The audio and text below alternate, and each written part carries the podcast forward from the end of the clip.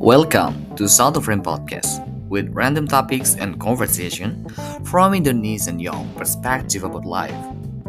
And this is your host, Rayhan Saidi, will give you good insight because after you listen, you insight.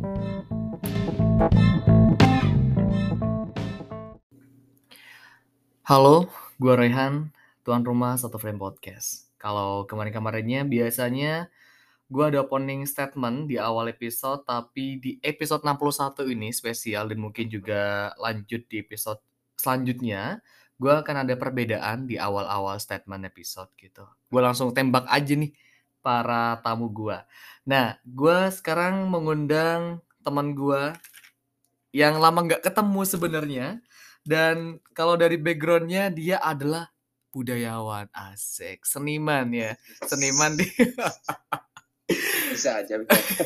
seniman di apa ya bisa dikatakan tuh tari ya Rizky Asmiranda apa kabar hari ini Ki halo Mas Roy apa kabar baik kabarku baik alhamdulillah Jangan. gimana kabar lu alhamdulillah luar biasa amazing lah ya ya Sekarang lama ada nggak di mana, Ki? ya Iya, long time banget loh. Ada di mana lo sekarang? Sekarang gue ada di ya di Pamekasan tapi kuliah di UNESA kebetulan ya. Unesa Ya, jurusan? Terakhir ketemu kapan ya? Eh, terakhir kalau nggak salah itu tahun 2000 oh gua tahu di setelah lo 2019 kita ketemu itu karena lo apa ya promosi kampus lu di sekolah gua waktu itu. Itu Oh, iya, itu iya itu last time Di- last time ya empat tahun yang lalu kayaknya ya. Ya Iya, ya betul gitu. Nggak long time no Ya. see but sebenarnya sih eh, apa ya namanya tuh? Sebenarnya kontak kita tuh aman-aman aja masih berhubungan. Tapi Ya, untuk iya, ketemunya iya. tuh udah gitu ya. Gue inget banget juga ketemunya kita pada tahun 2000 berapa ya? 17 lo jadi penengah antara gue dan seseorang so saya oh my itu. goodness. Gue inget banget tuh. Gimana dia apa kabar hari ini dia ya? Kemungkinan lagi baik-baik saja. Oh, oke. Karena gue juga lama nggak tahu dia ngobrol dia sama sekarang dia ups udah keren. Oh I see. yang lain. Oh, oh I see. Oke punya yang lain. Iya nggak apa-apa ya. Berarti kan Tuhan ngasih gambaran kalau ya gue nggak cocok ke dia gitu kan. Bukannya agak cocok mungkin? Mungkin. ditaruh ke yang lain Subhanallah. Iya kalau ingat-ingat masa-masa itu sih agak kelam ya Ki ya. Agak kelam. Sumpah ya, si Rizky ini jadi penengah antara gua sama seseorang gitu kan. Ya udahlah ya, gimana gitu. Udah ya berlalu empat tahun, lima tahun yang lalu kalau nggak salah ya 2017 lima gitu. Hmm. Oke, Cerita lo Oke, jurusan lanjut lanjut S1 Sendra Tasik Universitas Negeri Surabaya. Ya, angkatan 18. Kita seangkatan Ki. angkatan 2018 Apa Sendra Tasik sebenarnya di sini nih Ki? Sendra Tasik itu ya kepanjangannya seni drama tari dan musik Oh, lebih I tepatnya saya itu S1 pendidikan Sendra Tasik Mas Roy Oh, lo lo ujung-ujungnya berarti jadi guru seni ya bisa di sini ya. katakan seperti itu Kayak- mendidik ya Kayak Bu Ciki. ya Bu Ciki, Pak Franky, Pak Budi dan yang lain guru Iya, seni yang ada di oh my Pamekasan. god. Gue inget-inget banget tuh orang-orang seni itu emang beda ya. Gue Bu Ciki kenal, gue kenal. Beliau adalah guru gue juga waktu di SMK dulu. Kalau sudah masalah tari tradisional tak-tak gitu ya, langsung subhanallah gitu, the best banget lah gitu ya. Pernah belajar apa ya di kelas itu diajari tari Bali, tari pendet ya. Dia tuh antara iya. tangan tangan sama matanya tuh gila, gak bisa nih kita satu kali Tatapannya sangat pertemuan. mantap sekali Lo tahu, gitu. lo tahu Heeh, itu belajar tatapan aja itu uh, berapa lumayan lama Roy. Oh, Kisaran satu tahunan itu untuk belajar apa ya menghidupkan mata itu keren banget itu prosesnya itu keren. Oh, Kalau pengen tahu tatapan mata tajamnya Bali itu kisaran segitu Roy. Oh, I see. Berarti Ro, eee, di Sendra Tasik itu not just tari aja berarti, ada dramanya gitu ya? Sama apa nih? Ah, Tari sama Sindra oh music ya? Tasik itu ah, kepanjangannya itu seni, drama, tari, dan musik. Mhm. Eee, kebetulan saya saya juga anu, apa namanya, belajar drama, tari, dan musik di sana, Roy. Seperti Mmm. itu. Karena gini nih, Ki, apa namanya, ini menurut gua ini baru bagi gua sendiri, di mana, Mhm. eee, mungkin karena di UNESA ya, karena basic-nya adalah juga pendidikan ya, ujung-ujungnya lu as Iya. a teacher, learn someone gitu, ketika lu Mhm. selesai menjalankan kuliah gitu. Drama, tari, dan musik, di mana kalau boleh dibilang, jurusan ini tuh jurusan yang anak-anak harus punya skill dulu, bener nggak? Anak-anak yang Sebe mungkin punya punya basic seni gitu kan, nggak semuanya. Emang banyak yang tertarik di jurusan ini? Kalau yang tertarik ya, kalau gue lihat di Madura khususnya itu, ketertarikan di seni itu masih sedikit, Roy.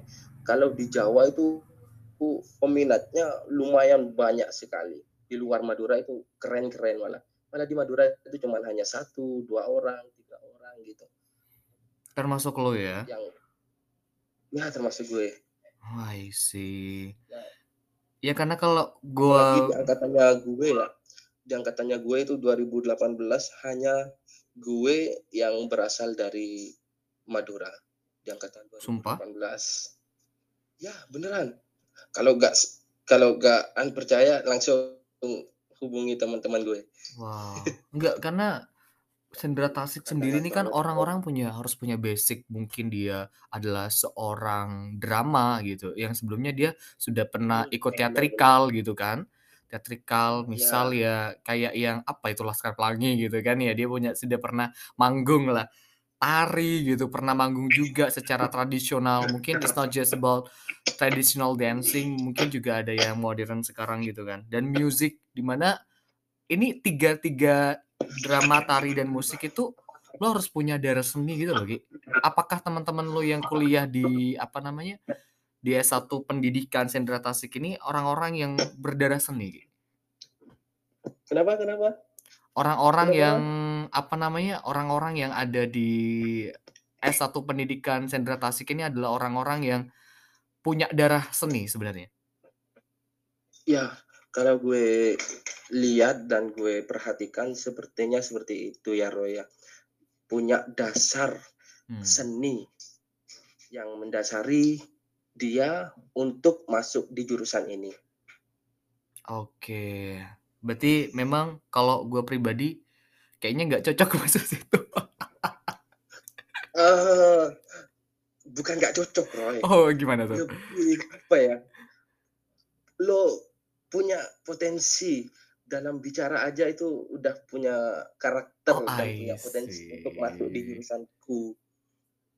Lo Oh, tahu, I lo punya see. potensi, Roy. Iya sih pengen, gua gua sebenarnya ada darah seni juga sih ya. Tapi Ya. balik lagi karena kayaknya ya orang-orang di luaran sana, ketika kita bahas seni, it's not just about tari doang gitu, like a drama, an Mmm, ya. actor, an Ya. actress gitu kan, atau menjadi penyanyi sendiri gitu. Iya, Mau makan nulis apa nanti gitu. bisa jadi seni. Nulis aja itu udah jadi Oh, seni, see. Terus terus lu mau jadi apa di sastra. Sendra Tasik ini, Ki? Mmm, untuk menjadi apa ya, sebenarnya di saya gue pribadi ya lebih ke mau membibit, orang orang yang mempunyai darah seni yang ada di Pamekasan. Karena di Madura itu, apa ya, hampir jarang yang menyukai seni. Itu. Idealisme lo yang lu bawa di program studi lu sendiri apa gimana? Ya di programku juga, di motivasiku juga seperti itu. Oke. Membibit. Susah loh, Ki, punya idealisme di awal, I wanna spread gitu kan, gua gua pengen menyebarkan tentang seni ke teman-teman gua gitu. Apa sudah terlaksana sampai saat ini? Teman-teman yang mungkin anak-anak yang ada di Madura di sana sudah apa ya, sedikit mengenal melalui lo tentang seni itu sendiri? Ya, susah banget Roy. Gini, uh, kalau gue katakan seperti ini ya, kalau kita sampai melupakan tradisi, kita meninggalkan tradisi itu, bagaikan kita kehilangan identitas. Hmm. Menurut menurut gue ya, seperti itu kata-katanya. Iya, yeah, yeah, I agree. Karena memang uh, kita kita bicara seni, kita berbicara budaya, bicara culture itu hal-hal yang perlu kita rawat ya Ki ya. Hal-hal yang perlu kita jaga, tapi balik lagi uh, di zaman saat ini tuh masih banyak teman-teman yang mungkin ya, mungkin dalam tanda kutip itu ya tidak peduli dengan hal itu gitu loh. Dan lu ada di sini untuk uh, spread dan mungkin sebagai duta juga. Oh enggak loh, kita kita sebagai anak muda tuh harus mencintai budaya kita gitu kan berarti ya? Ya benar, menjaga dan melestarikan apa yang sudah ada seperti oh, itu. Karena apa ya, menjaga itu sangat susah sekali, Roy. Hmm. Dan mempertahankannya itu sangat susah sekali. Iya. Yeah. Karena kejadian kayak misal uh, batik atau keris yang diakui oleh negara lain atau diakui oleh negara Malaysia ya karena mempertanya itu susah banget gitu. Oke. Okay. Cara melestarikannya itu susah. Dan lu belajar tentang itu di S1 pendidikan apa Sendra Tasik ini, di mana kita sebagai anak muda tuh harus merawat dan mencintai budaya sendiri. Belajar lu ya. kayak gitu. Iya uh, uh, benar sekali. Oh, I see. Ini lebih spesifik lagi ya, karena mungkin campaign atau kampanye tentang apa ya, kita merawat budaya gitu, mencintai budaya itu banyak banget. Tapi di sini pun Rizky Asmiranda ya, a traditional dancer mungkin dia sudah belajarnya lebih spesifik gitu. Oke, gue gue pengen fokus ke traditional dancernya nih Ki.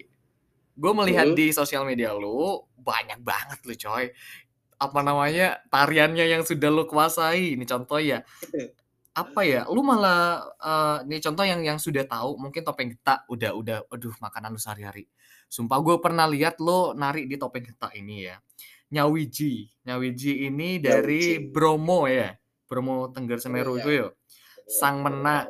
ya Reo Ponorogo. Dan lo juga as koreografer di uh, dia juga menciptakan karya tari. Gue nggak tahu ini koreksi kalau gue salah. Namanya karya tari Lober sama G2R ya, Atandeng gitu. Lu kenapa suka tari tradisional sebenarnya? Karena menurut gue itu tari tradisional itu apa ya? Identitas kita gitu. Sama halnya lo lahir harus memakai jari atau bahasa Maduranya itu samper. Hmm. seperti itu. Maka kamu uh, apa namanya kalau udah meninggal kamu akan balik lagi ke samper itu ke jari itu. Sama halnya seperti itu. Is deep philosophy loh oke itu filosofi hmm. yang mungkin dalam banget loh. Gimana? Dari mana lo dapat filosofi kayak gitu ki?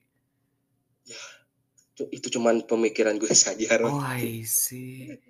Ya maksudnya sengaja bilang gitu. maksudnya orang seni itu kenapa ya ngomongnya tuh dalam banget gitu loh? Dan karena mungkin mempelajari sering mempelajari watak orang mungkin ya, oh. ya sehari harinya gitu. Uh, lu tahu gue selama kuliah di Surabaya itu gue itu jadi orang gila. Lo tahu. Iya iya gue ngerti gue ngerti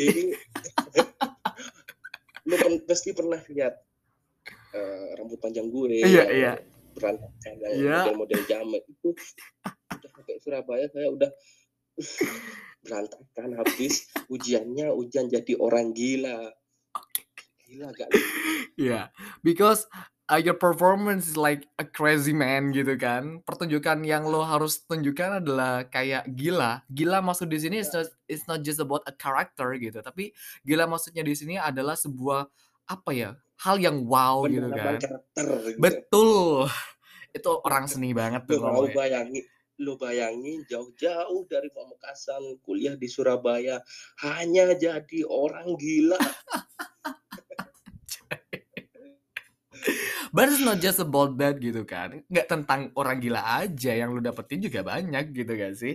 Apa yang lu dapetin uh, dengan mempelajari tari tradisional di sini Ki? Selain juga mungkin ini adalah mata kuliah yang harus lo tempuh gitu kan, ya nggak sih? Bener kan? Apa Iya. yang lu dapetin sebenarnya ketika men, uh, ketika mendalami karakter apa ya, mempelajari sesuatu tarian tradisional gitu loh, Ki? Gue belajar tradisional itu karena atau mendalami ya, mendalami Mhm. tradisional itu karena, eee, gue pengen tahu karakter-karakter masing-masing daerah itu.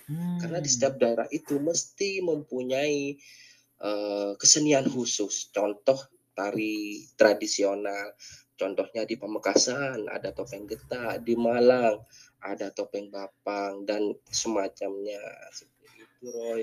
Jadi motivasi saya itu pengen luas melihat Indonesia. Anjay, it's a it's a very a beautiful statement man gitu. Jadi dengan idealisme yang masih lo jaga dari awal ya sampai sekarang itu, itu adalah hal yang menurut gue sendiri tuh perlu perlu dipertahankan gitu Ki. Karena oke di luar di luar lu es s eee, siswa, mahasiswa di S1 Pendidikan Sendra Tasik gitu kan.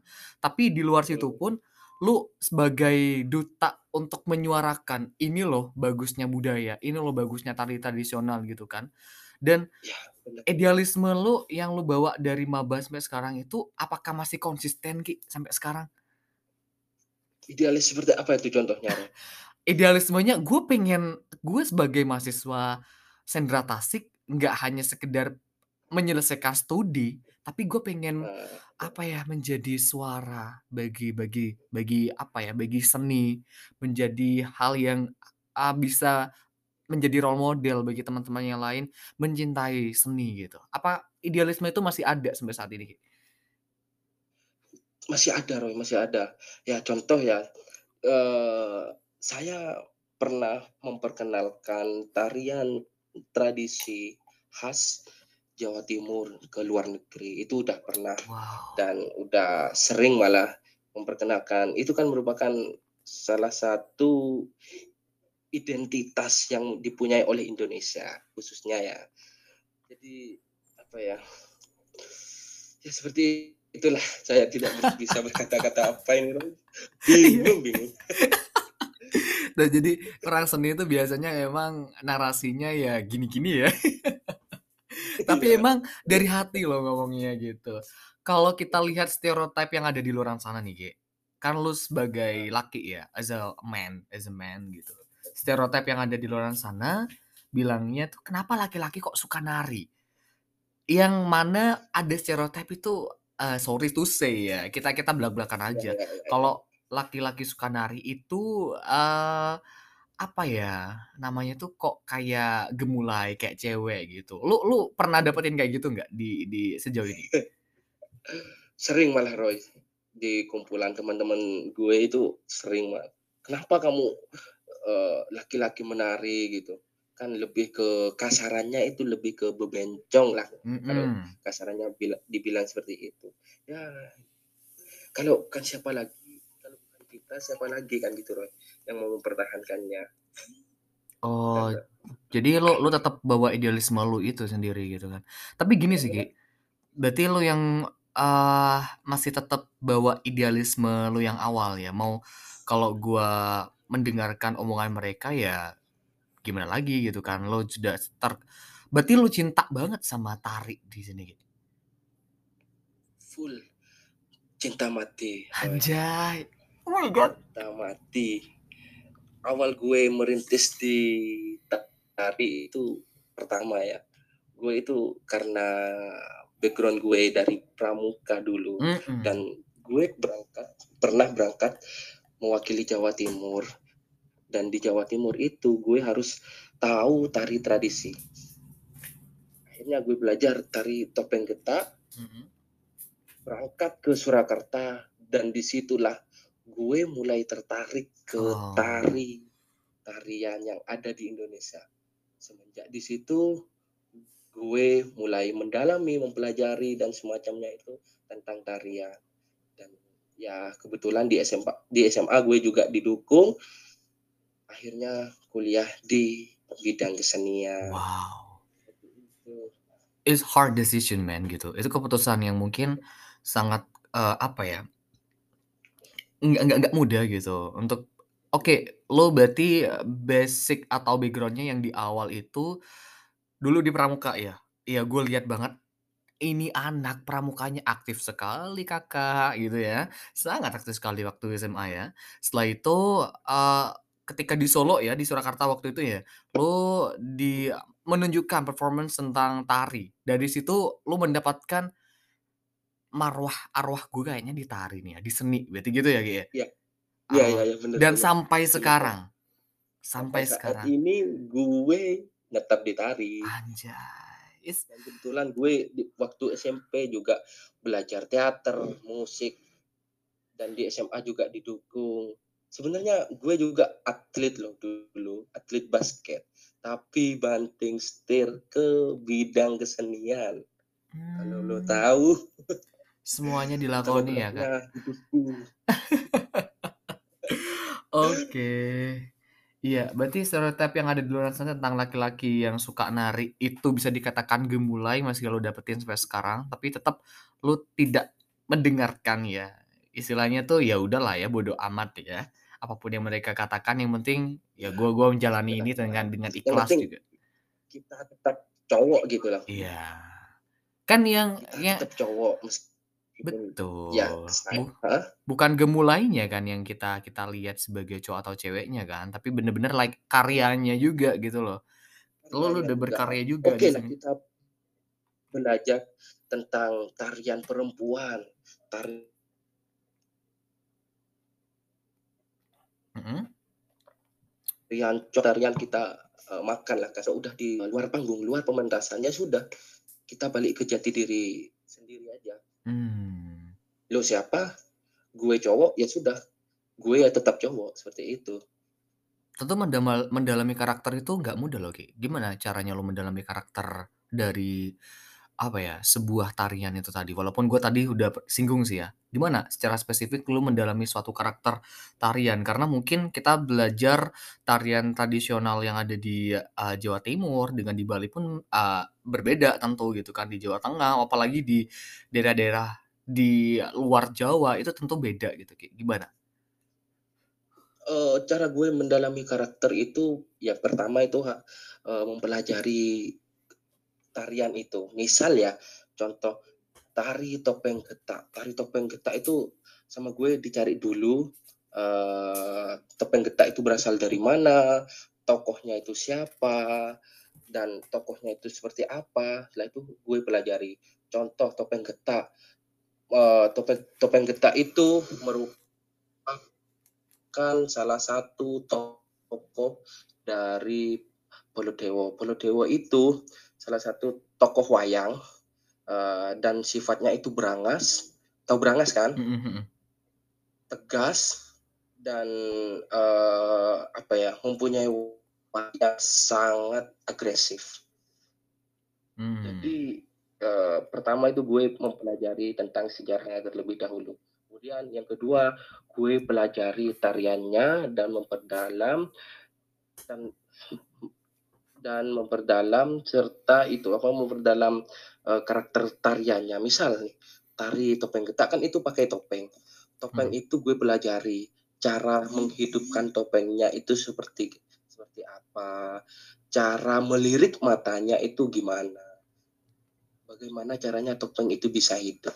Itu yang melalui proses dan proses itu pro apa ya, dikatakan sangat panjang, nggak ada yang eee, instan. Oke, berarti memang perlu ada proses itu ya, Ki? Nggak kayak tiba-tiba cuma gerakan aja, tapi harus ada karakternya, harus ada ruhnya yang lo bawakan di setiap tarian gitu ya, Ki, ya? Oke. Dan darah seni siapa yang diturunkan ke elu nih, Ki? Apa orang tua juga seorang seniman? Dan kayaknya iya ya, lu punya kalau nggak salah gue pernah lihat lu juga jadi pengajar karawitan. Iya? Iya, itu cuman apa ya ot- otodidak dan sebenarnya di kuliah juga diajarin uh, materi karawitan tapi gak sebegitu mendalamnya seperti orang yang kuliah di jurusan itu Heeh. hanya sebatas tahu dasarnya apa salahnya kita membagikan ilmu walaupun secuil katakan seperti itu Heeh, tapi dan dan memang bagus banget sih. Gue pernah lihat performance dulu ketika main karawitan. Nggak nggak salah juga gitu loh. Waktu itu juga Bu Ciki ngasih tahu videonya waktu gue kelas 3 SMU dulu ya. Ini ini Rizky nih gitu kan dari SMA 1 eh, dia pintar main karawitan. Oh, gila anak ini gitu kan. Lu lu kenal Eko? Eko Eko Septiawan. Eko Patri, ah, Eko siapa ya? Temen Oke, gua Eko. yang punya sanggar itu Ah, punya sanggar makan hati anaknya Om Yono iya. kenal banget itu sekarang kuliah di STKW jurusan musik memang Karawitan ya. keren itu juga Eko itu Aduh, Ki, kalau dia, di Pamekasan keren banget duh dia ya kalau sudah men- megang gendang tang-tang gitu ya, itu sudah kayak menyatu sama gendangnya Subhanallah gitu kan. Gue kan main karawitan juga dulu ya. Gue main karawitan, gue megang bonang penerus. Dan iya, gue main karawitan juga dulu. keren keren keren keren, keren. ya for your information gitu ya. Gue dulu tertarik di budaya Keren, juga sebenarnya. Diajak sama Kak siapa ya waktu itu tuh. Aduh gue lupa lagi anjir lah. Kak Yudi Mas Iya Yono, betul Mas Yudi. Iya betul. Iya Mas Yudi. Ya. Gue tuh diajak beli ah bukan diajak sih waktu itu gue tertarik di situ. Gue tanya-tanya ke Mas Yudi juga terkait dengan tari-tari tradisional budaya gitu. Di di situ pun kenapa nggak lu ikut kita aja uh, belajar karawitan Han oke nggak apa-apa gitu. Gue waktu itu ngobrol tentang buang sangkal sama Mas Yudi Nah, gitu. kan kebetulan gue juga orang Semenep kan buang sangkal tuh gini gini gini Mas gitu kan. Dan itu gue belajar gue ternyata roh gue di bonang penerus gitu kan. Gue belajar tuh sumpah ternyata nggak sekedar keplak-keplok doang ya gitu ya. Ternyata harus ada gininya ya. Oke gitu. Kita harus mendengarkan apa namanya alunan alat musik yang lain sebelum ketahui ya guys ya betul gitu. Ternyata iya. Oke ternyata Roy ini apa tuh? Multi talent juga ya guys. Perlu ketahui Roy ini juga pemain musik guys. Iya pendengar setianya Roy. Dicatat ini. iya kan? ternyata multi talent juga. Dan gue lihat lihat langsung jadi saksi bisu guys soalnya. Kalau Roy memang multi talent. Nggak soalnya gini waktu itu emang gue gue gue tertarik di musik juga kan. Gue juga ada darah musik dan kayaknya uh, waktu itu karawitan uh, menarik gitu loh. Karena waktu di sekolah gue sendiri yang main karawitan tuh dikit. Paling yang main tuh yang bener-bener dia udah tahu gitu. Yang yang nggak tahu ya ngapain sih main gitu loh Ki.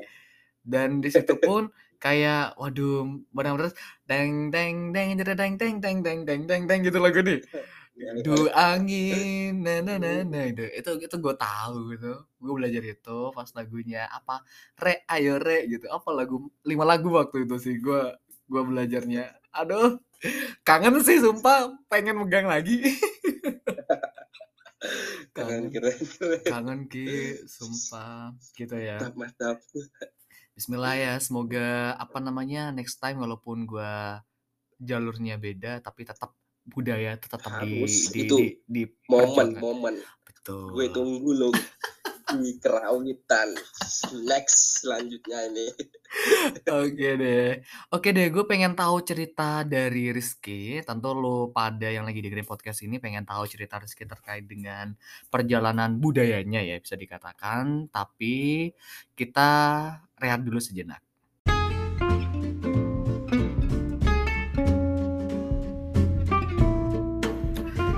Podcast Satu Frame saat ini melebarkan sayapnya dengan membuat platform lain seperti Satu Frame Story, Satu Frame Science, dan Satu Frame Match.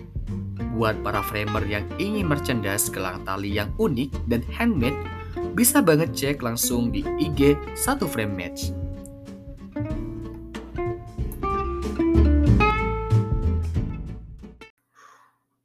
Oke, balik lagi bersama gua dan Rizky di episode 61 Double Tapping the Culture. Gue sudah banyak ngobrol barusan kepada Rizky dan Rizky baru tahu kalau gue juga bisa main karawitan.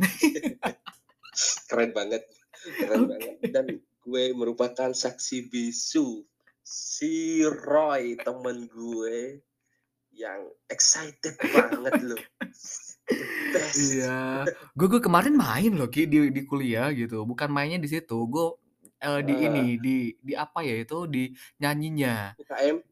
Oh, Eh, di nyanyi. apa ya nya apa ya Waktu namanya itu? ada apa acara? Heeh, gue UKM tuh atau kayak ada apa pagelaran gitu kan, teman-teman tuh tahu kalau gue juga Oh, bisa cengkok-cengkok apa namanya Jawa gitu kan. dangdut Jawa gitu ya? Heeh, waktu itu lagunya Anu. Manobong. Heeh, itu kan lagunya Manopo. a lagunya itu kan main karawitan ya teman-teman ya. "Ih, kok kamu cepet banget sih Han pahamnya?" kata gue gitu kan. Mereka nggak tahu nih gitu. Mereka nggak tahu kalau Royhan ternyata multi talent juga, guys. Iya sih. Iya, gue gue tertarik sih sama hal-hal yang berbau budaya sebenarnya, makanya gue ngajak lu juga di episode ini nih biar menarik lah gitu kan. Oke, ngomongin tentang budaya nih Ki, lo dari Madura, gue jadi Madura, tapi kita walaupun beda kabupaten, tapi kita istilahnya tuh darahnya sama gitu. Dengan lihat Ya, budaya yang ada di apa namanya di Madura, menurut lo Madura. apa apa yang sebenarnya perspektif lo terkait dengan budaya yang ada di Madura Ki? Budaya yang ada di Madura sebenarnya banyak sekali ya yang ada di Madura, tapi banyak orang yang eh, apa ya tidak mengenali budaya itu sendiri. Contohnya nih eh, kain batik atau motif batik itu banyak orang yang tidak tahu motif-motif ala-ala batik sekarang gitu. Jadi itu sangat disayangkan khususnya bagi kaum pemuda. Ayo kalian juga harus mengerti tentang budaya. Balik lagi ke tadi, kalau kita meninggalkan tradisi itu, ya bagaikan kita kehilangan identitas kita. Hmm, oke. Iya sih benar sih. Karena uh, kempeigen tentang menjaga identitas tuh ya tiap tahunnya terus digaungkan gitu melalui beberapa pagelaran juga gitu, beberapa event gitu. Dan mungkin sekarang virtual virtual apa ya, virtual konser gitu tentang tentang budaya. Tetap pengen menjaga kebudayaan gitu loh pemerintah itu. Tapi balik lagi gitu, sebagian besar anak-anaknya saat ini di apa ya, di fase-fase ini ya, umur-umur segini nih, pada pada gak penting gitu loh kayaknya. Ini ini gue gue ngeliat di lapangan ya gitu. Gak usah nanyain kayak gitu, gitu loh. Gak usah nanyain tentang budaya mereka bagaimana untuk, me merepresentasikan atau mengetahui cara cara tari tradisional atau cara ngebatik, gak usah gitu. Tahu aja itu kadang enggak gitu loh, Ki. Ya, benar benar benar. Bener Itu yang kan? perlu kita apa ya? eh bibit benar-benar bibit gitu loh. Mmm, sebenarnya, eee, kita kan ada yang namanya duta duta budaya gitu, Ki. Penting nggak sih ada duta duta budaya menurut lo, Ki? Menurut gue ya, penting nggak penting itu menurut gue tetap penting sih, Roy. Karena itu merupakan salah satu yang mempromosikan budaya kita. Contoh nih, eee, setiap daerah khus khususnya Pamekasan itu juga mempunyai putra-putri atau yang sering sering disebut bahasa Maduranya itu kacong Kacong jeping. Jeping. Iya, kacong jeping. Mungkin Roy pernah tahu ya, kacong jeping itu ya? Tahu dong, gue pernah ikut tapi nggak nggak nggak keterima. Arah gue se sebenarnya ke situ. Anjay. Aduh, gue nggak nggak keterima lagi, Ki. Aduh. Ya ya gimana, Ki? Ya, tujuannya putra-putri itu sebenarnya baik ya, eee, dan keren menurut gue karena, ju dia juga mempromosikan tentang budaya, pariwisata, dan, eee, adatnya itu mempros promosikannya lewat putra-putri itu atau yang disebut Kacong jeping. Jeping. Contoh kalau di Pamekasan, pa pariwisatanya pariwisatanya ada, eee, api tak kunjung ala api tak kunjung padam yang pertama. yang kedua ada anu apa Cumiang Pantai Cumiang dan Mhm. masih banyak lagi yang lainnya Hmm, jadi oke. menurut gue keren selain ada kacang teping juga pentingnya peran pemerintah untuk mensosialisasikan juga itu eh, sangat butuh banget ya Roy ya. Mhm. Misal nih dinas apa gitu mempromosikan tentang ini nih eh, keunggulan Pamekasan di batik ini, batik ini itu sangat keren menurut gue. Oke, berarti peran pemerintah juga dibutuhkan ya, bukannya sekedar Ya. eh, kita sebagai anak muda, oke melestarikan, tapi balik lagi kita butuh media, kita butuh platform untuk eh, apa ya merepresentasikan itu, untuk mendukung kita, encourage us un- eh, untuk melebarkan lagi informasi tentang budaya gitu Ki. Tapi balik lagi tadi tentang duta duta dutaan ya. Gue sendiri duta dutaan gak sih gitu? Duta, Oke. duta sampulain. gue bukan sakit hati karena nggak kepilih dulu ya biasa aja sebenarnya kenapa kenapa nih? nggak nggak gue nggak nggak yang gimana gimana gitu dan kebanyakan juga teman-teman gue tentang eh, jadi duta dutaan kan tapi balik lagi kebanyakan yang menjadi duta itu not promote tidak menjalankan fungsinya dengan baik pun ada gitu kan karena sekedar gaya-gayaan aja oke gue keren sebagai duta tapi fungsi utama dia sebagai eh, apa ya ambasador wisata budaya itu belum bisa menunjukkan gitu apa sih pentingnya duta kalau toh kayak gitu mending kita nggak punya selendang duta tapi kita mempromosikan kayak lo dan gua saat ini gitu loh ngerti gak sih Iya iya iya iya. Ya. Kalau Gitu. itu gue gak gue gak berani bicara anjay karena gue bukan bidangnya. Kecuali lo ngundang temen gue yang kiranya di, dia ngerti. Oke, gue berani bicara. iya gua kan jebak Cuman elu Gue takut salah Roy. iya gua ngejebak elu nih biar biar lu tuh bisa jawab enggak nih bahaya nih gitu Gue disoma, disomasi. Enggak sih, gue gue lihat dari perspektif gue sendiri. Apakah ada yang menjalankan fungsi dengan baik tuh banyak sebenarnya. Apakah ada yang enggak ada juga gitu loh. Tapi kan kita bahasnya yang tidak menjalankan fungsinya gitu loh. Dia buat apa menjadi duta duta duta enggak hanya tentang duta Uh, wisata mending aja kok. Gue Heeh, mending gue ya, lo. Mending gue sama lu yang enggak jadi duta yang mempromosikan gitu kan, secara Oke. tidak langsung gitu. Ah, tetap mempromosikan budaya adat. Oke, kita lanjut aja ya biar tidak ada tidak ada next. kesalahpahaman. Next. terlalu berbahaya. Oke, buat yang lagi dengerin jangan sakit hati karena gua gua melihatnya dari sudut pandang berbeda. Ya, ya, benar-benar. Barusan itu hanya bercandaan ya. Itu iya. Kalau dibawa serius berarti kan Anda masuk ke hati ya. Anda berarti merasa ya tersinggung. Dasar. Astagfirullahaladzim. Oke. eh tadi lu bilang kita butuh support dari pemerintah nih, Ki. Nah, sebenarnya selain pemerintah kita tuh butuh support siapa sih dalam pengembangan budaya sendiri gitu. Kita bahas budaya bukan bukan ke spesifik wisatanya. Nah, kalau budaya supportnya itu sekarang kan banyak ya, banyak media yang bisa mewadahi contoh kayak bupati, bupati Pamekasan sekarang juga kan gaul, mungkin bisa lewat bupati juga atau mungkin yang sekarang yang lagi terkenal aplikasi TikTok atau Hmm. aplikasi i- Instagram, YouTube itu udah eh, bisa menjadi wadah untuk kita selaku apa promotor budaya untuk mempromosikan budaya itu sendiri sesuai tema Oke. pertunjukan tanpa panggung ya ini yang dimaksud Roy Nah, oke. Lu lu lu pe lu tadi ah sorry, lu kemarin gue tanya, ada Hmm. nggak sih yang lu pengen tunjukkan gitu, sharingin dan lu highlight ya satu poin performance without stage. Pertunjukan tanpa panggung. Apa sebenarnya makna dari pertunjukan tanpa panggung ini, Ki? Selain yang lu bilang barusan itu.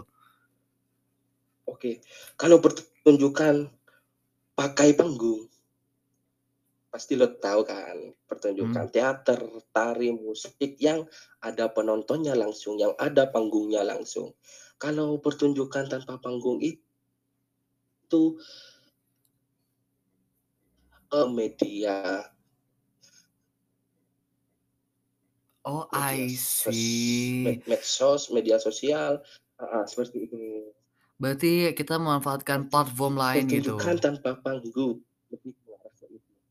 Ah, Oke, kita memanfaatkan platform bukan hanya sekedar stage, memanfaatkan panggung saja, tapi sosial media gitu kan, media-media platform lain gitu, mungkin kayak ya banyaklah Betul. ya. Berarti untuk, eee, kita performance tuh without stage bisa berarti ya? Tanpa tanpa panggung tuh bisa berarti ya, Kak, ya? Bisa banget ya berarti Bisa, ya? sangat bisa, bisa sekali. Oke. Bisa banget banget. Iya apalagi sekarang kan Banyak sekarang kan, eee, orang-orang luar yang promosikan lewat, eee, media contohnya Instagram, TikTok yang promosikan tentang budaya budaya lokal ya, tari tari apa gitu ditarikan mulai apa, booming, disukai. Nah itu sekarang yang jadi titik fokusnya di Pamekasan khususnya. Oke. Karena saya karena saya orang Pamekasan. Oke oke. Sorry ya, Roy. Iya nggak apa-apa, toh juga kita spesifiknya di daerah Madura juga gitu kan ya. Iya sih benar, Ya, karena benar benar. karena gue nggak nggak ngerti artinya kemarin ya, maksudnya lo adalah pertunjukan tanpa panggung, ya apaan sih Rizky gitu kan, ternyata gue baru paham. Jadi, eee, kita memanfaatkan platform lain untuk menunjukkan, untuk mempromosikan, menginformasikan kepada orang lain, ini loh tentang budaya gitu ya. Oke. Heeh, lu tahu, Mhm, gimana gue tuh? kemarin mempromosikan karya gue yang nobar dan Mhm. kebetulan ada lomba media YouTube ya. Mhm. Kebetulan gue juara 2 nasional Wow! media. Oh my god, serius? Itu karya lo sendiri kan? Itu heeh. Karya gue Gila. sendiri. Keren nggak tuh? Oke. Melalui media itu udah mulai medianya itu udah media virtual dah. Iya. Iya apalagi sekarang kan masih pandemi ya, Ki, ya. Sekarang walaupun sudah membaik ya pandemi, iya alhamdulillah, Benar. tapi media virtual tuh masih tetap salah satu yang penting untuk memberikan informasi. Salah satunya melalui. Kompetisi, ya kompetisi-kompetisi, perlombaan Ya, benar yang diikuti Rizky sendiri melalui apa tuh, Ki? YouTube Iya. ya, Ki, ya? YouTube YouTube. Dan ternyata juara 2 nasional, gila. Wah, berkarya Itu itu makanya. tanpa batas ternyata ya, Ki, ya? Ya benar, berkarya itu nggak harus di di panggung. Tanpa panggung pun bisa berkarya. Oke. Wow, anak seni ngomong nih. Makanya lebih ke tema pertunjukan tanpa panggungnya itu, maksud gue. Oke. Paham, gue paham ya. Wow, gue gue pengen tanya secara personal nih, Ki, kita sudah mau di akhir-akhir, eee, waktu nih. Apa dari yang lo utarakan tadi kan fokusnya di bagian pengembangan budaya gitu. Secara personal mungkin, gue pengen tahu apa resolusi lo di tahun 2022 ini? Mungkin juga selain ingin mempromosikan budaya itu sendiri. Oke. Ah, ini berat ya, Roy.